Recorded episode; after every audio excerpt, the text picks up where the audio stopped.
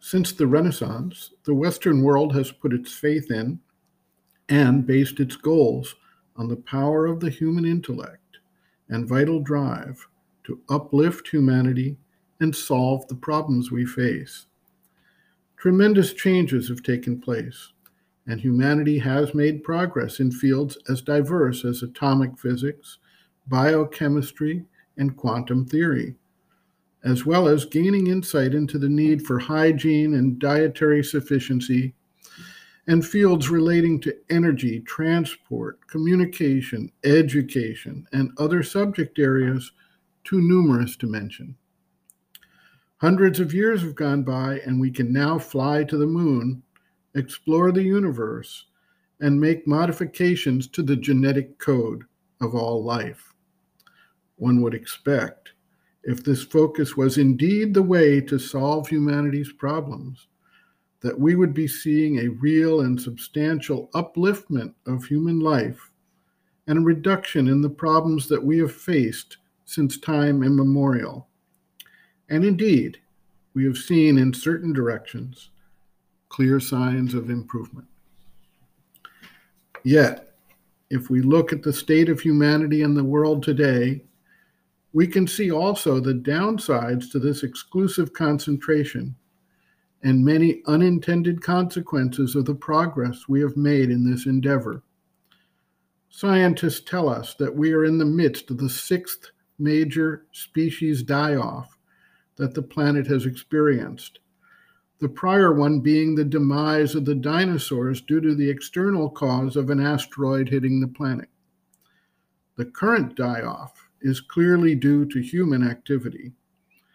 We see massive pollution, climate change on a global scale, increasing disease vectors, destruction of ecosystems throughout the world, loss of biodiversity, wars that are far more deadly than at any time in the past, weapons that can destroy the entire planet, mass migrations, fear, and tension leading to genocidal action, and opposition of ideas so intense that it brings society to a state of gridlock and inability to act, despite the urgency of the need to act.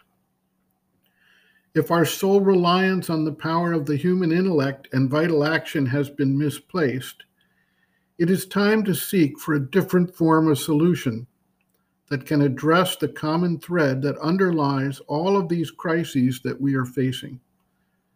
Sri Aurobindo indicates that the true solution to the current crisis is a change of consciousness. There is an evolutionary development of consciousness, and it has become clear that we have reached the limits of what the physical, vital, mental evolution can successfully accomplish on its own.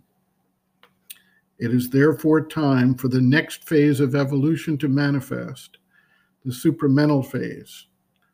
What is required is a consciousness that is not based in the limited framework and processes of existing human knowledge and action, but which sees and acts from a new standpoint, a global, holistic perspective. It is only from such a change that the disharmony of the current world situation can be resolved. Put simply, human consciousness and development has not kept pace with the external powers that we have put in play, and those powers now threaten to destroy all life unless we undertake the quest within and focus our attention on the need to receive and manifest a new conscious awareness based in oneness, not separation and fragmentation.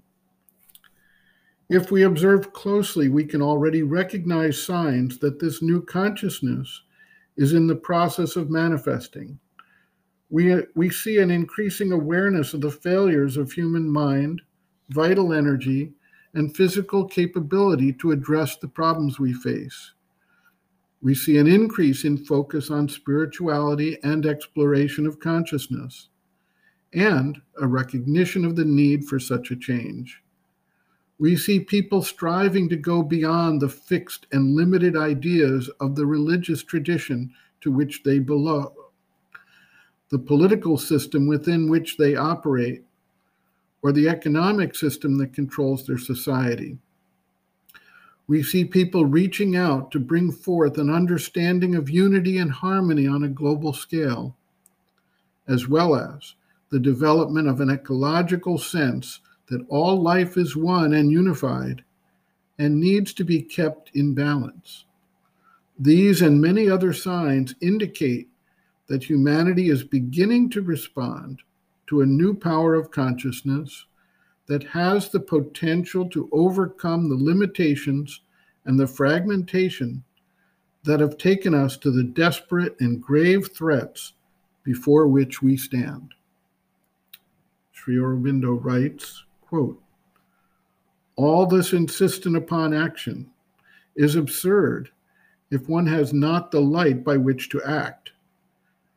Yoga must include life and not exclude it does not mean that we are bound to accept life as it is with all its stumbling ignorance and misery and the obscure confusion of human will and reason and impulse and instinct which it expresses.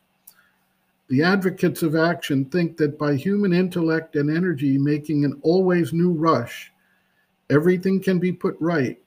The present state of the world, after a development of the intellect and a stupendous output of energy, for which there is no historical parallel, is a signal proof of the emptiness of the illusion under which they labor. Yoga takes the stand that it is only by a change of consciousness that the true basis of life can be discovered. From within outward is indeed the rule. But within does not mean some quarter inch behind the surface. One must go deep and find the soul the self, the divine reality within us.